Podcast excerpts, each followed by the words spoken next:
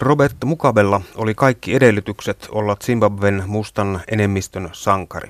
1960-luvun alussa hänestä tuli silloin Etelä-Rodesiana tunnetun maan valkoisen vähemmistön hallintoa vastustavan liikkeen keulakuva, ja hänet tuomittiin kymmeneksi vuodeksi vankeuteen valtion vastaisesta toiminnasta. Mugabe aloitti uransa siis vapaustaistelijana ja Afrikan sankarina, mutta tämä WHOn hyvän tahdon lähettiläs turmeltui yhdeksi aikamme pahimmista tyranneista ja johti kansakuntansa tuhoon. Hänen aikakaudellaan Zimbabwe on kokenut henkisen ja taloudellisen romahduksen. Robert Gabriel Mugabe toimi pääministerinä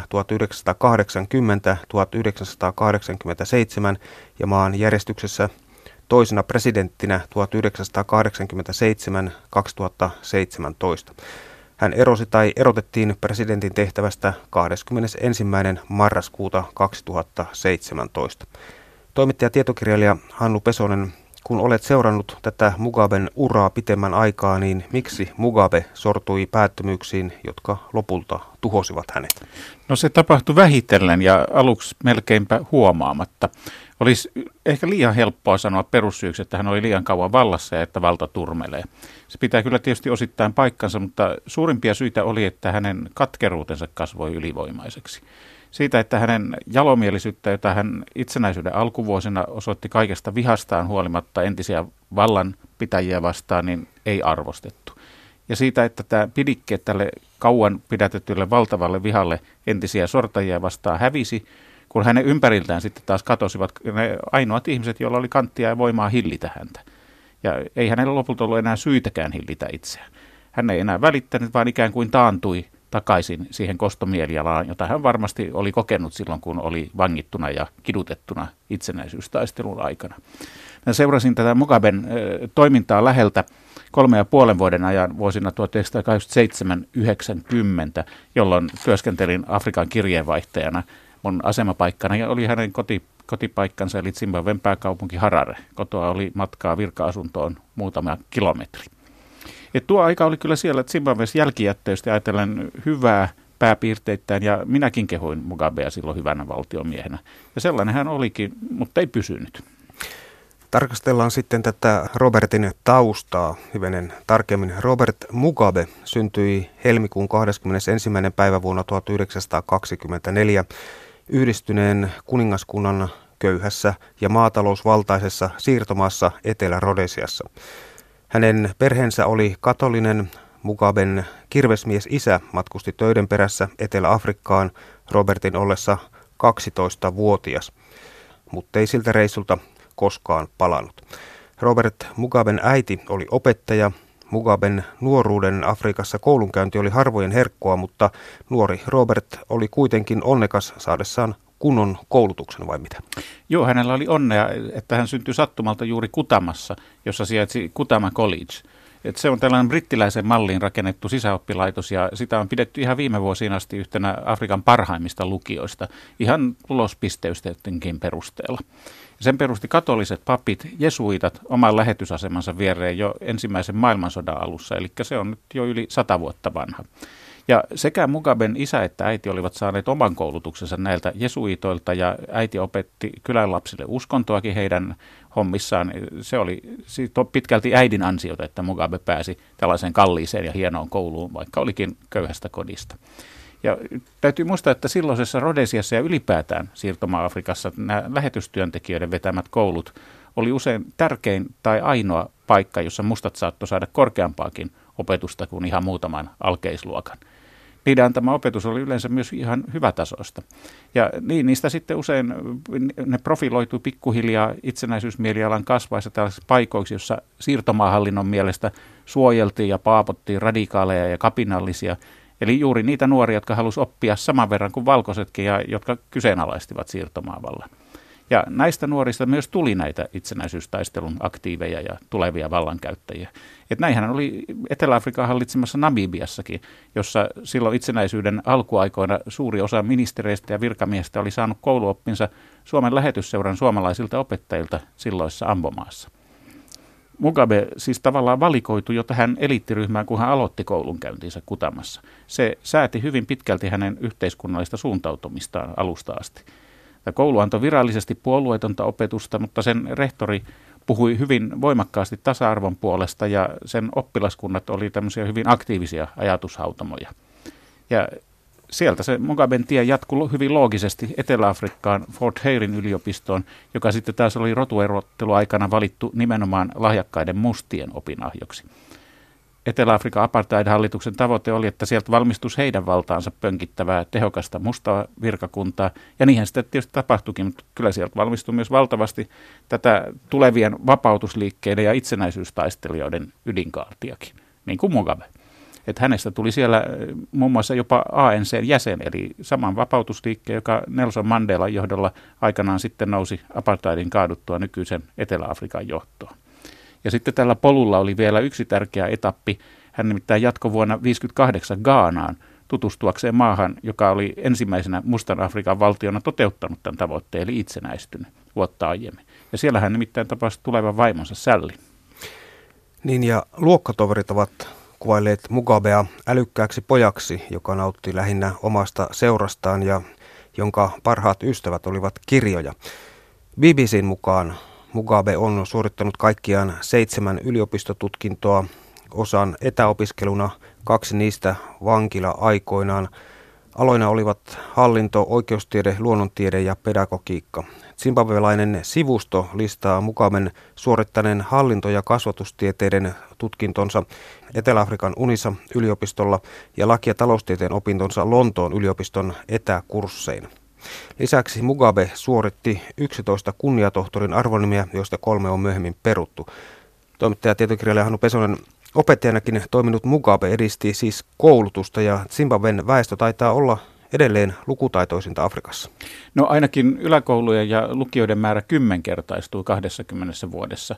Ja minun siellä asuessani tällainen keskiverto Zimbabwelan ihan maaseudun pikkukylissäkin tunsi maailma-asioita, luki Heraldia, eli heidän Hesariaan ja väitteli sen sisällöstä mielellään. Ja se kyllä sotki minunkin kieliopiskeluni. Aina kun mä yritin sanoa jotain kurjalla sonalla, niin sain vastauksen hyvällä ja selkeällä englannilla. Ei se kannustanut. Mugabelle tuo opetusala oli todella lukkarirakkaus ja vaikka hän hyvin näkyvästi korosti poliittisessa toiminnassa marksilaisuuttaan, niin ei hän myöskään koskaan luopunut katolilaisuudestaan. Hän ei sitä paljon nostanut esiin, mutta kiitti kyllä tilaisuuden tullen lämpimästi vanhoja opettajia ja oppilaitostaan. Ja samanlaista edistystä näkyy myös terveysalalla. että kun ennen itsenäisyyttä neljäsosa lapsista sai perusrokotukset, niin kymmenen vuotta sen jälkeen luku oli jo yli 90 prosenttia. Marksilaiseksi julistautunut Mugabe palasi kotikaupunkiinsa 1960 ja Mugabe huomasi tuolloin Etelä-Rodesian muuttuneen. Rasistinen valkoinen siirtomaahallinto harjoitti sortoa muun muassa ajamalla mustia pakosalle kodeistaan valkoisten uudisasukkaiden alta ja väkivaltaisuuksiin asti yltyvät levottomuudet sitten olivat yleisiä. Joo, tämä Afrikan itsenäistymistä edeltänyt kansannousuaalto oli Rodesiassa senkin takia niin voimakas, että siellä oli niin kuin jo mainittiinkin, niin tavallista paljon paremmin ja paljon enemmän koulutettuja asukkaita. Että heillä oli kykyä tunnistaa eriarvoisuudet ja vääryydet ja osoittaa ne myöskin sekä sanallisesti että kirjallisesti kiusallisen selvästi. Ja silloin siirtomaavalta vastasi niin kuin tapana oli, eli pampulla ja sellillä. Mukabekin osoitti mieltään ja jakoi kollegoilleen kokemuksiaan vastikään itsenäistyneestä Gaanasta, jossa hän oli toiminut opettajana. Niinpä Mugabesta tuli 1960-luvun alussa silloin Etelä-Rodesiana tunnetun maan valkoisen vähemmistön hallintoa vastustavan liikkeen keulakuva. Niin, samoin kuin hänen vaimostaan Sällistä, joka yhdessä puhetilaisuudessa sanoi suoraan, että kuningatar Elisabeth saisi luvan painua helvettiin. Se nosti hänen profiiliaan huomattavasti. Todennäköisesti. Mugabe ja hänen kannattajansa himoitsivat nopeaa ja väkivaltaista toimintaa. Mugabe muun muassa saarnasi, me valtaamme tämän maan emmekä siedä leukojen loksutusta. Siirtomahallinto reagoi. Mukabe tuomittiin vuonna 1964 kymmeneksi vuodeksi vankeuteen valtion vastaisesta toiminnasta, eli häkki heilahti vai mitä toimittaja tietokirjailija Hannu Pesonen? Kyllä, ja hänet pantiin istumaan nimenomaan kovimpiin rangaistuslaitoksiin, ihan todellisiin kuritushuoneisiin. Mutta hän toimi niin kuin Mandelakin, opiskeli ja opetti muita eikä murtunut. Se auttoi kestämään kidutusta ja systemaattista kiusaamista, joka häneen kohdistui niin kuin muihinkin poliittisiin vankeihin. Mugabella oli valtava itsekuri ja kyky elää mitenkään kärsimättä hyvin askeettistakin elämää. Ja tämän hän oli oppinut jo siellä jesuittojen sisäoppilaitoksessa, mistä olikin huomattavaa hyötyä. Etelä-Rhodesia julistautui yksipuolisesti itsenäiseksi vuonna 1965, mutta Jan Smithin johtama valtio ei onnistunut saamaan kansainvälistä tunnustusta ja se kärsi suuresti YK kauppasaarosta. Huolimatta siitä, että mustien vastarintaliikkeiden johtajat olivat telkeen takana, väkivalta kuitenkin kiihtyi kiihtymistään. Vuonna 1974 Smith sitten salli Mukaben poistua vankilasta niin sanotusti lomalle. Joo, itse asiassa Mugabe oli tu- tuolloin raivannut vankilassa tiensä Tsanu-puolueen johtoon ja syrjäyttänyt salaa edeltäjänsä. Puoluehallintohan toimi siellä ikään kuin kaltereiden takana, kun suurin osa joukosta oli, oli sinne kerätty. Ja Smith tiesi tästä, ja hänet lähetettiin Smithin ja Etelä-Afrikan kanssa tehdyllä sopimuksella vankilasta Sambiaan neuvottelemaan Rhodesian mahdollista sovintoratkaisusta Eteläisen Afrikan etulinjan maiden johtajien kanssa. Siellä oli Sambian Kaunda ja Tansanian Nyerere ja Mosambikin Samora Machel, kaikki nämä meidänkin kehitysapuamme paljon saaneet johtajat. No he nyt kuitenkin odottivat ihan eri miestä, ja kun Mugabe kertoi, että se onkin nyt minä, joka johdan itsenäisyysliikettä, he raivostuivat siitä, ettei heille ollut kerrottu, ja passittivat Mugaben saman tien takaisin. Marshall oli karjunut, että mitä ihmettä, vallankaappaus vankilassa. Ja Smithin lähettämä lentokone vei sitten Mugaben takaisin vankilaan. Sieltä hän sitten vapautui yhteensä 11 vuoden kakun jälkeen muutaman kuukauden kuluttua. Ja vapauduttuaan Mugabe matkusti Portugalin Mosambikkiin, josta käsin hän johti kiinalaisten rahoittamaa Zanun armeijaa sisällissodassa valkoista rotusortohallitusta vastaan. Ja vuonna 1975 Mugabe nousi Zimbabwen afrikkalaisen unionin Zanun johtajaksi. Mugabea arvostelleilla puolueen jäsenillä oli näin aikoina tapana joutua outoihin, yleensä tappaviin onnettomuuksiin – kuten mukavia kritisoineen lehden toimituksessa räjähti pommi tai lehden toimittajat sitten pahoinpideltiin. Noilla Sanun leireillä käytiin armotonta valtataistelua. Linjaerot oli suuria oikeisto- ja vasemmiston, neuvottelujen kannattajien ja sotioiden välillä. Mugabe kuului niihin, jotka oli tiukasti sitä mieltä, että Smithin hallinto ei uskoisi mitään muuta kuin nyrkkiä, että se taipuisi neuvotteluihin itsenäisyydestä vasta sitten, kun valkoiset sotilaat ja siviilit olisi saanut niin armottomia iskuja, että eivät enää jaksaisi eikä uskaltaisi jatkaa sotimista. Mugabe oli tässä lopulta ihan oikeassa, että myötäilijät eivät saaneet aikaa juuri mitään. Mutta hän joutui ajamaan tätä asiansa todella tylyllä tavalla, vaientamaan armottomasti vastustajansa. Hänessä oli sitä, vähän sitä samaa suoraviivasta armottomuutta kuin Leninissä ilmeisesti, kun Venäjän vallankumouksen suuntaa ja johtoa ratkottiin. Että Mugabella muuten oli alkuun vaikeuksia Mosambikissa, sillä sen itsenäisyystaistelun johtaja ja vastikään presidentiksi noussut Samora Machel kuului juuri näihin Mugaben Sambian matkan aikana närkästyneisiin afrikkalaisjohtajiin, vaikka oli marksilainen sosialisti niin kuin Mugabekin. Että ensimmäisen reilun vuoden ajan Mugabe johti vapautusliikettä käytännössä kotiarestissa, ja vasta sitten Marcel hyväksyi hänet sen johtajaksi, ja se asema virallistettiin. 1979 solmittiin sitten aselepo.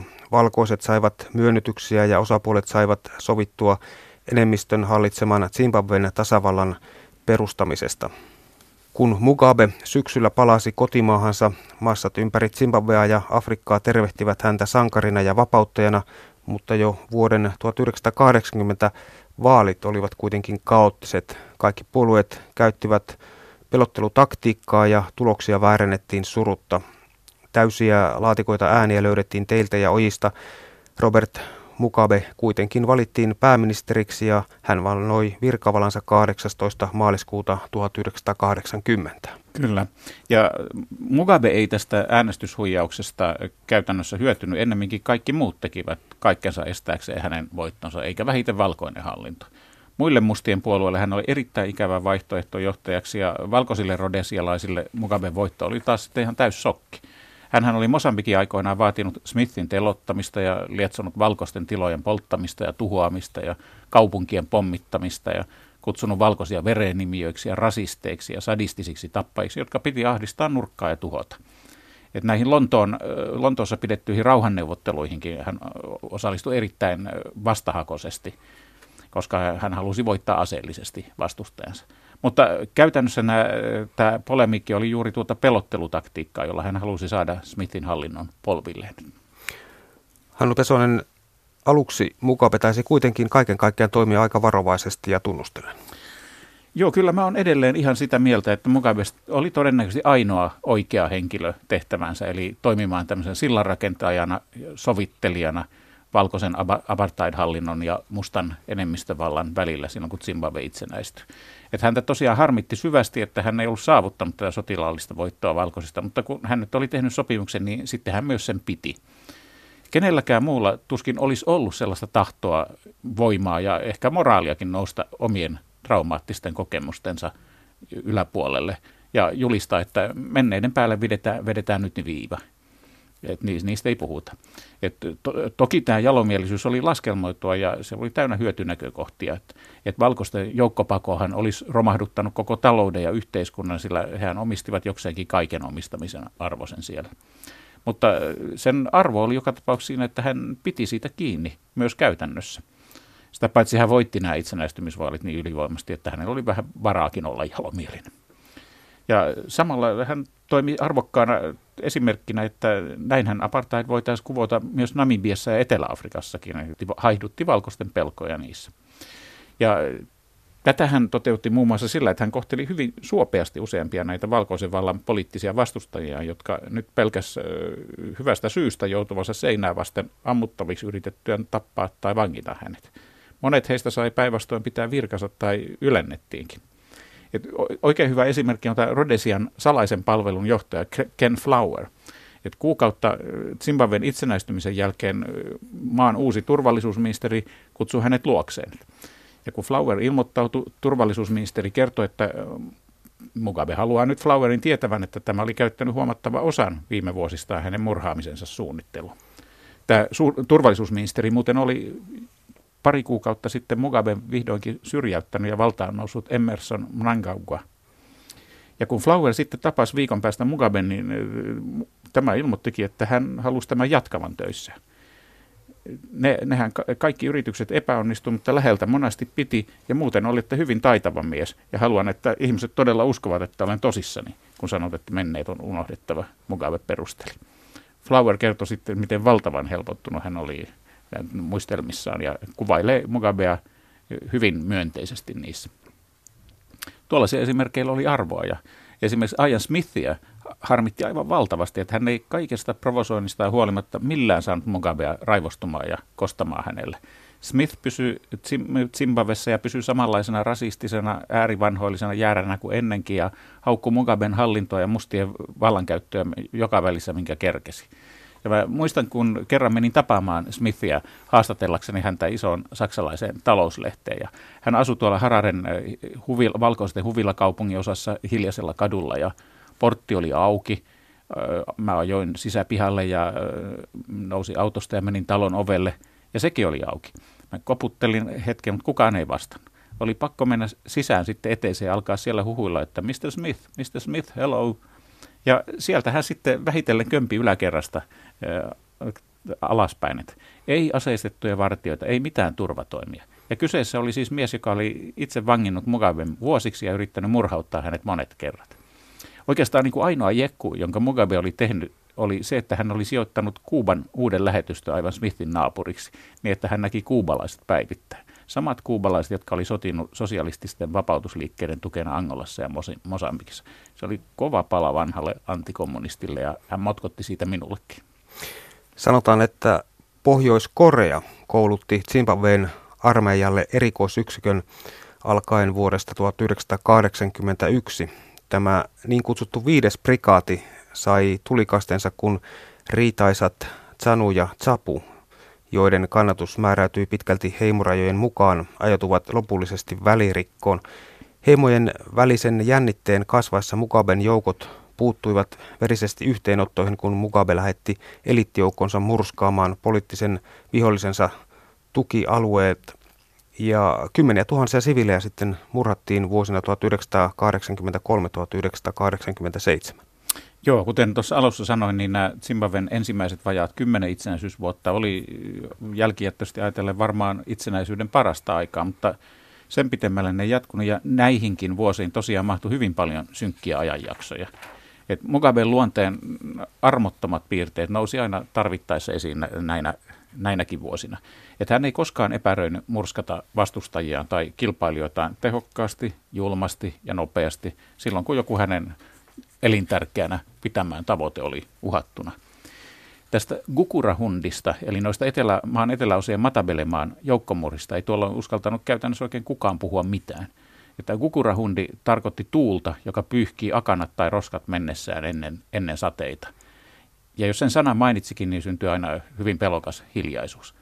Tuolla Matabelemaassa tapettiin, tuhottiin ja poltettiin kolmen vuoden ajan Sapulle ja sen johtajalle Jossuan Koomolle uskollisia seutuja mielin määrin ja survattiin arviolta 20 000 ihmistä, siviilejä pääasiassa. Viides prikaati oli suoraan vastuussa Mugabelle itselleen, eli se oli irrotettu armeijan muusta komentoketjusta kokonaan. Mä näin itse Matabelemaassa noita joukkomurhien jälkiä, mutta silloin en edes ymmärtänyt, miten totaalisesta tuhoamisesta oli kyse. Mutta sen jälkeen, kun niistä joissain jutuissa niin kuitenkin mainitsin, joudunkin aika lailla hiilostuksen kohteeksi tiedotusministeriössä, kun menin sinne seuraavan kerran uusimaan lehdistölupaani. Ei hekään kukurahundia nimeltä maininneet, mutta mua pompotettiin erilaisilla byrokraattisilla tekosyillä oikein kunnolla ja yhteys kävi kyllä ihan selväksi. Toimittaja tietokirjailija Hannu Pesonen Mukaben puhdistettua vihollisensa tyranni-diktaattorille oli sitten tilaa syntyä. Joo, noin Matabelemaan joukkomurhat merkitsi käytännössä sitä, että Komo, jonka kanssa Mugabe oli kilpailu jo yli 20 vuoden ajan, ne oli kuin kissa ja koira, niin e, taipui lopulta siihen, että Sapu sulautettiin Sanuun ja hän sai sitten e, lahjaksi tämmöisen toisen varapresidentin viran, jolla nyt ei käytännössä tehnyt yhtään mitään. Ja Mugabe teki Zimbabwesta käytännössä yksi puolueen valtio, jossa kaikki valta oli Sanulla ja tovereilla, kamreideilla – sitä comrade oli tämä sana, jota käytettiin jatkuvasti. Sitä johdettiin vähän niin kuin Neuvostoliiton kommunistipuoluetta, mikä sinänsä oli hassua, koska Mugabella oli aina kylmät välit venäläisiä. Eivät antaneet aikanaan aseita silloin, kun vapautusliike pyysi ja Mugabella oli pitkä muisti. Mutta ikävä juttu sekin oli, että Neuvostoliitto sitten yllättäen 90-luvun alussa romahti. Sehän laukasi ensin Itä-Euroopassa ja sitten kaikkialla Afrikan maissa, niin kuin muuallakin maailmassa, paon yksipuolueen vallasta monipuolueen malliin. Ja tässä ilmapiirissä Mugabemkin oli pakko lyödä jarrua tälle yksipuoluetavoitteelle ja ilmoittaa, että hanke on toistaiseksi jäissä. Ja tämä Mugaben Comrade päähänpinttymä oli yksi vahingollisimpia jarruja Zimbabwen kehitykselle. Et eh, se jarrutti taloudellista kasvua ja ulkomaisten sijoitusten luottamusta näinä parhainakin vuosina, kun hän itsepintaisesti vakuutteli, että Zimbabwe hänen johdollaan marssii sosialismiin ja sosialistiseen talouteen. Ja sitten on ihan selvää, että Mugabe 90-luvun alkupuolella jo lakkas olemasta oikea henkilö Zimbabwen johtajana. Hänen katkeruutensa siitä, että valkoiset ei ottanut vastaan sovintoa juuri hänen ehdoillaan kasvoi, ja samoin sitten tämä harhainen käsitys omasta kaikkivoipaisuudesta. Kosto haluaa nousta pintaa ja todellisuuden taju kadota. Ja sitä edi sitä, että niin kuin sanoit, mainitsitkin alussa, niin hän oli hyvin vähän itsestään paljastava erakkoluonne pienestä pitäen. Lähelle oli vaikea päästä ja vielä vaikeampi uskaltaa puhua suunsa puhtaaksi. Ja oli, oli siihen katkeruuteen kyllä aihettakin.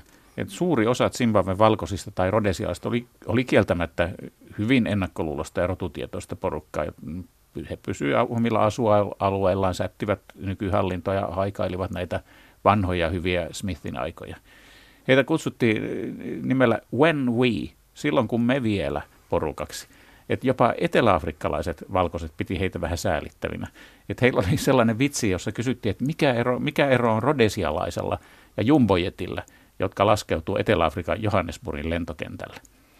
No, jumbojetti lakkaa vinkumasta, kun se pysähtyy. Ja sitten kun Etelä-Afrikasta puhutaan, niin paradoksaalisesti kyllä, että Nelson Mandelan vapauttaminen ja rotuerottelun päättyminen siellä, niin se oli kyllä yksi selkeimpiä laukasioita Mugaben kielteiselle kehitykselle. Et siihen asti Mugabe oli saanut paistatella päivää tämmöisen rotuerottelun vastaisten eteläisen Afrikan etulinjan maiden kiistattomana ja melkein palvottunakin johtajana. Ja hän alkoi jo uskoa tähän omaan erinomaisuuteensa itsekin. Mutta kun Mandela sitten vapautettiin ja kaikki huomio kääntyi häneen ja Etelä-Afrikkaan, niin Mugabe koki putoavansa täysin tyhjän päälle. Se oli kipeä isku. Ja samoin se, että Mandelalle myönnettiin sitten Nobel-palkinto, Mugabe oli toivonut sitä itselleen. Et kyllähän Mugabe ymmärsi Mandelan ansiot tietenkin, eikä niitä yrittänyt kiistää ja yritti parhaansa mukaan peittää tämän valtavan kateutensa häntä kohtaan, mutta kyllä se aika jo nousi pintaan. Ja mä muistan, kun, kun nyt molempien vierestä on heitä tarkkailu, niin voin sanoa, että Mugabesta ei kyllä säteillyt ollenkaan tästä samanlaista arvokkuutta ja karismaa niin kuin Mandelasta. Et jotenkin tuli sellainen tunne että hän ei ollut sinut itsensä kanssa. Et kaiken tämän näennäisen terävän ja itseironisen jovialisuudenkin läpi se, hänestä tihkui semmoista pidäteltyä vihaa ja katkera, katkeruutta. Kun muistan taas, että miten Mandelasta, hänestä kyllä huokui sellaista rauhaa ja voimaa, semmoista oikein valtiomiesmäistä ylevyyttä. No erilaisia asioita ilmassa oli, jotka Mugabelle päänsärkyä aiheuttivat.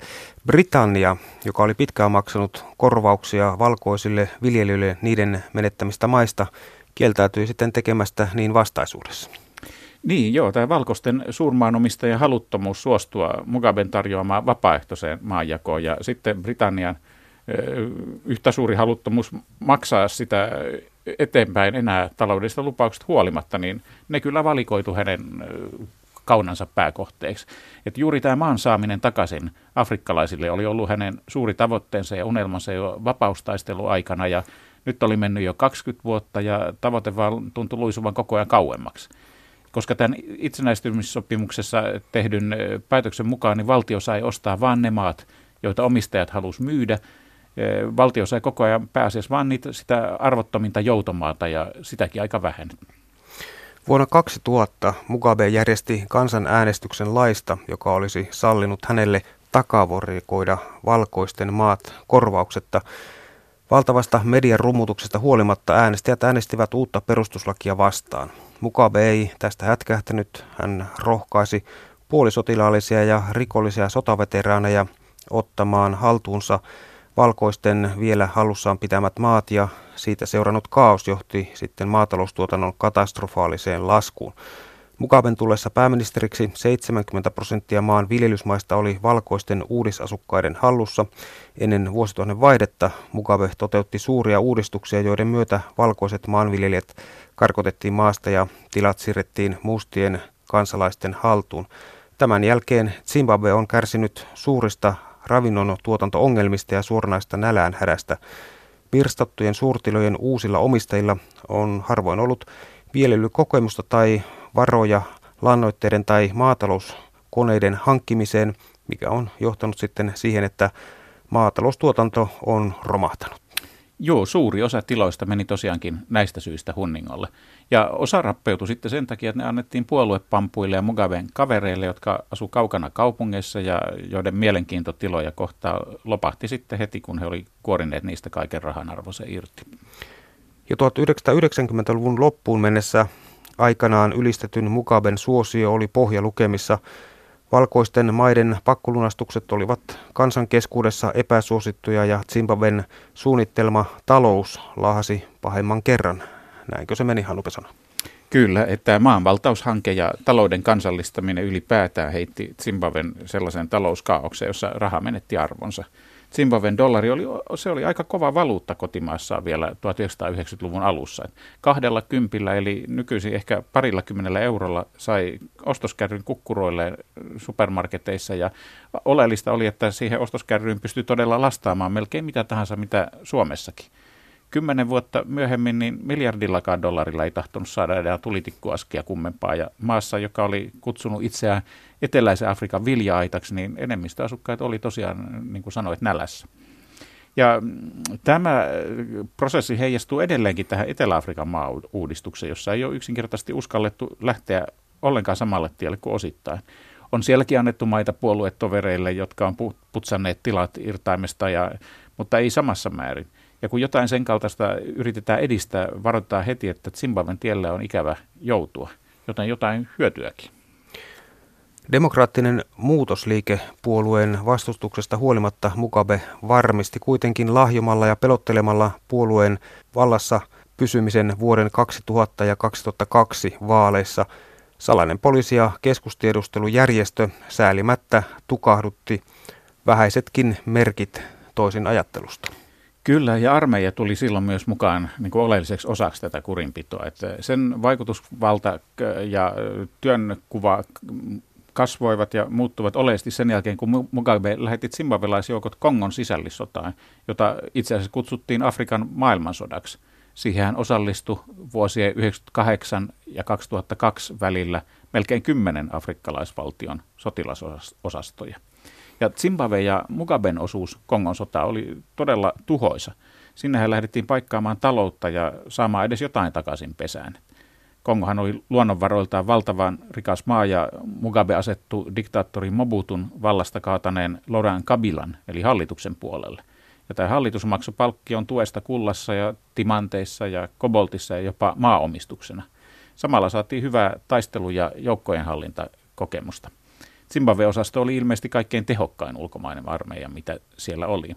Mutta käytännössä sen osallistuminen sysäsi armeijan sisäisen korruption ja ahneuden ja voiton tavoittelun ihan uudelle tasolle.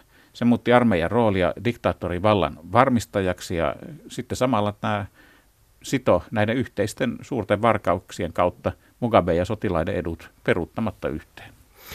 Kun sanotaan, että jokaisen menestyvän miehen takana on nainen, niin Mugaben tapaus osoittaa, että myös jokaisen epäonnistuneen miehen takana voi olla nainen. Kyllä. Aivan keskeinen tekijä tähän Mugaben muutokseen ja despotin elkeiden nousuun pintaan tuolla 90-luvun alkupuolella oli vaimon eli Sally Mugaben kuolema samoihin aikoihin 1992. Et juuri Sally oli Mugaben omatunto. Et, et Sally piti hänen hillittömyytensä kurissa ja oli käytännössä ainoa, joka pystyi sanomaan suoraan, että nyt stop tykkänään järkikäteen. Ja Mugabe paitsi suri Sallia valtavasti, myös menetti tasapainonsa ja otteensa ja poliittisen suuntavaistonsa. Että hän herpautui ja sitten herpautumisen jälkeen taas nämä pidätelty raivo ja intohimot vapautui. Ja sitten kun tilalle tuli tämmöinen nuorempi ja paljon sälliä älyllisesti ja moraalisesti köyhempi, mutta vallanhimoisempi eduntavoittelija Grace, entinen sihteeri, joka osasi taitavasti hyödyntää jo vähän höpertyvän, mutta yhä virilin vanhemman herran haluja, niin niinpä niin, se alamäki alkoi. Vuonna 2005 Mugabe ajoi arviolta 700 000 ihmistä kodeistaan ja työpaikoiltaan. Hökkelikaupungit tuhottiin sellaisilta alueilta, missä oppositio oli ollut vahvimmassa asemassa. Teon motimina arvellaan olleen ehkäistä protesteja, jotka kytivät Mugaben ajettua maan talouden kaaukseen, ja Mugabe itse syytti maan ongelmista imperialismia. 2000-luvun loppuun mennessä Zimbabwesta oli tullut yksi maailman köyhimmistä maista. Maa oli, jos ei maailman korruptoituneen, niin ainakin lähelle. Työttömyys lähenteli 100 prosenttia ja suuri osa kansasta eli kansainvälisen avun varassa. Saman aikaan maassa riehunut AIDS-epidemia piti huolen siitä, että odotettavissa oleva elinikä oli laskenut noin 35 vuoteen matalimmaksi kaikista maailman maista. Zimbabwe kerskui aikanaan suurilla luonnonvaroillaan ja mehevillä viljelysmaillaan, jotka kerran tekivät siitä yhden Afrikan vauraimmista valtioista, mutta nykyään ruoka loppuu tuon tuosta ja inflaatio laukkaa. Vuonna 2008 Mugabe hävisi vaalit, mutta siitä huolimatta hän vain lujitti yksinvaltaansa ja uhmasi maailmaa käyttäen apunaan murhaamista, kiruttamista, pidätyksiä, väkivaltaa ja vaalivilppiä. Huolimatta kansalleen aiheuttamasta tuskasta Mugabe takertui valtaan kuin hukkuva viimeiseen olien korteen. Presidentti oli ekspertti väärentämään vaaleja ja vasta vuonna 2008 erityisen röyhkeän vaalivilpin ja väkivallan jälkeen Mugabe oli pakotettu jakamaan valtaa opposition kanssa. Vallanjako on kuitenkin suhteellinen käsite ja vuonna 2013 Mugabe puolueineen saavutti jälleen vaaleissa maan voiton. Vuonna 2014 Robert Mugabe täytti 90 vuotta. Leikatessaan kakkua diktaattori kertoi tuntevansa olonsa yhdeksänvuotiaaksi. Kesällä 2017 hän päästi suustaan uhmakkaasti rasistisia ja antikolonistisia lauseita, suoranaista propagandaa ja julisti, että jäljellä olevien muutaman sadan valkoisen maanviljelijän on lähdettävä, koska valkoiset eivät enää pian saa omistaa maata Zimbabwessa. Toimittaja ja tietokirjailija Hannu Pesonen Mukabe taisi tähdätä jo vuoden 2018 vaaleihin, joissa aikoi ilmeisesti olla ehdolla. Joo, ja siinä näkyy jo selvästi vaimon ohjailu. Gracein ote kiristyi ja sitä mukaan, kun hänen omistamisen halunsa siirtyi kengistä ja laukuista vallanhimoksi, niin tilanne paheni. Vielä niinkin myöhään kuin lokakuussa 2017 WHO nimitti Mugaben hyvän tahdon lähettiläksi avustamaan taistelussa tauteja vastaan. WHOn puheenjohtaja afrikkalainen Theodor Abraham Nom Gebre Jesus oli aikaisemmin ylistänyt Zimbabwea sen sitoutumisesta julkiseen terveydenhuoltoon. Nimitystä arvostelivat useat järjestöt, maan oppositio ja Britannian hallitus. Yleisradionkin uutisten mukaan Zimbabwen terveydenhuolto oli romahtanut Mugaben valtakaudella. Kriitikkojen mukaan Mugaben 37 vuoden johtamisen aikana Zimbabwen terveyspalvelut olivat heikentyneet, henkilökunta ei ollut saanut säännöllisesti palkkaansa ja lääkkeet olivat vähissä. No päivää myöhemmin WHO perui sitten hyvän tahdon lähettilään nimityksen. Aikamoista sekoilua, mistä tämä kertoo? No ainakin se kertoo tämän uuden etiopialaisjohtajan täydellisestä tilannetajun puutteesta ja mielistelyn halusta. Mutta tämä Gebrejesus hän palveli nuorena Etiopian kommunistidiktaattorin Mengistu Haile Mariamin pelätyssä Derg-hallinnossa.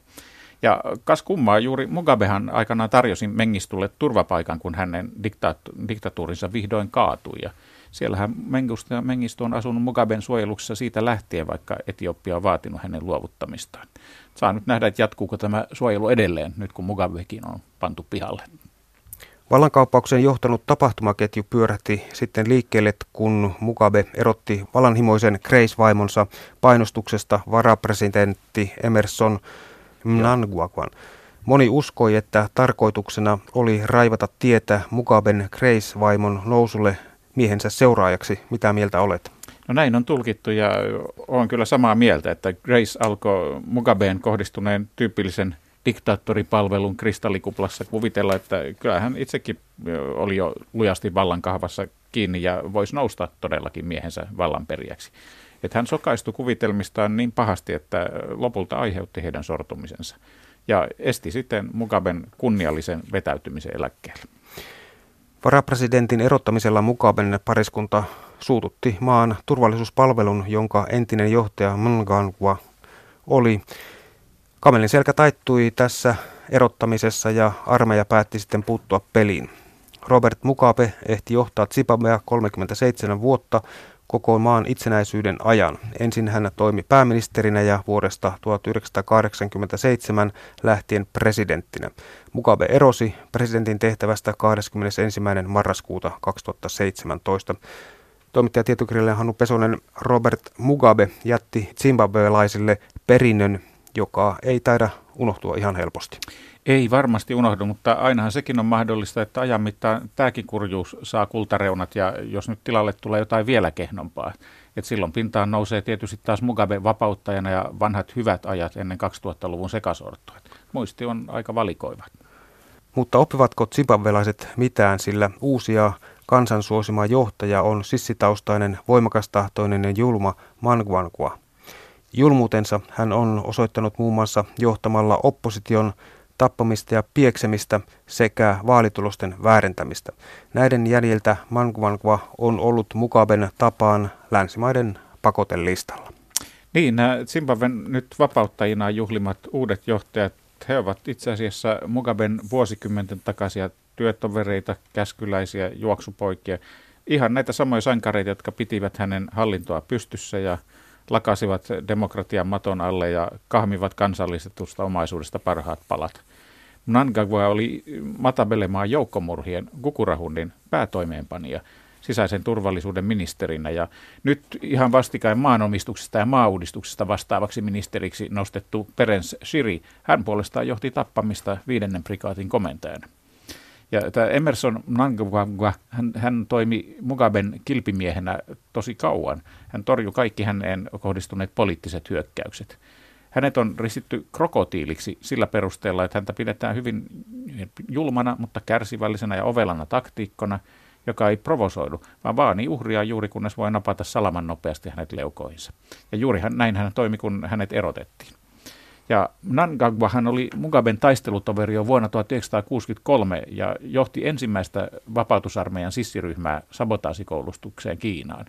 Ja seuraavana vuonna ensimmäistä sissiryhmää, joka soluttautui tekemään sabotaasi-iskuja Rodesia. Hän jäi kiinni yhden junaveturin räjäytettyään ja hänet olisi tuomittu kuolemaan, mutta silloin häntä luultiin alle 16-vuotiaaksi, joten hän sai pitää henkensä, vaikka myöhemmin selvisikin, että hän oli 21-vuotias. Ja nyt 53 vuoden kuluttua miehestä on tullut presidentti. Eli tie vei lopulta palvelijasta herraksi, mutta toivottavasti nyt ei jatkamaan samanlaista vallankäyttöä. No Robert Mugaben vuodet presidenttinä ovat siis ohi, mutta eläkepaketti kuulostaa kelvolliselta. Virka-asunto, yksityisiä lentomatkoja sekä 20 työntekijää. Zimbabwea liki 40 vuotta hallinnut ex-presidentti Robert Mugabe saa myös diplomaattipassin. Julkistetun eläkepaketin myötä Mugabe ei joudu jäämään kotinsa seinien sisään myöskään ainakaan autojen puuttumisen vuoksi.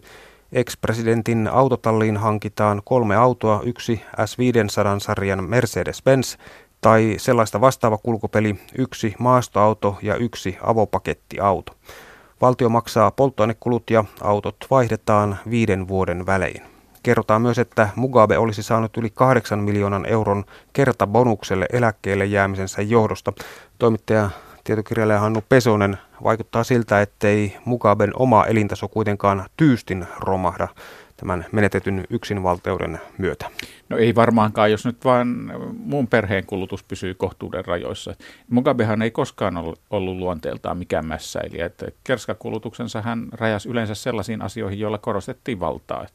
Mutta tämä vaimo on kyllä osoittanut olevansa toista maata ja ei nyt tuollainen kahdeksan miljoonan kertokorvaus ulkomailla soppailua harrastava sittenkään ole kovin iso raha.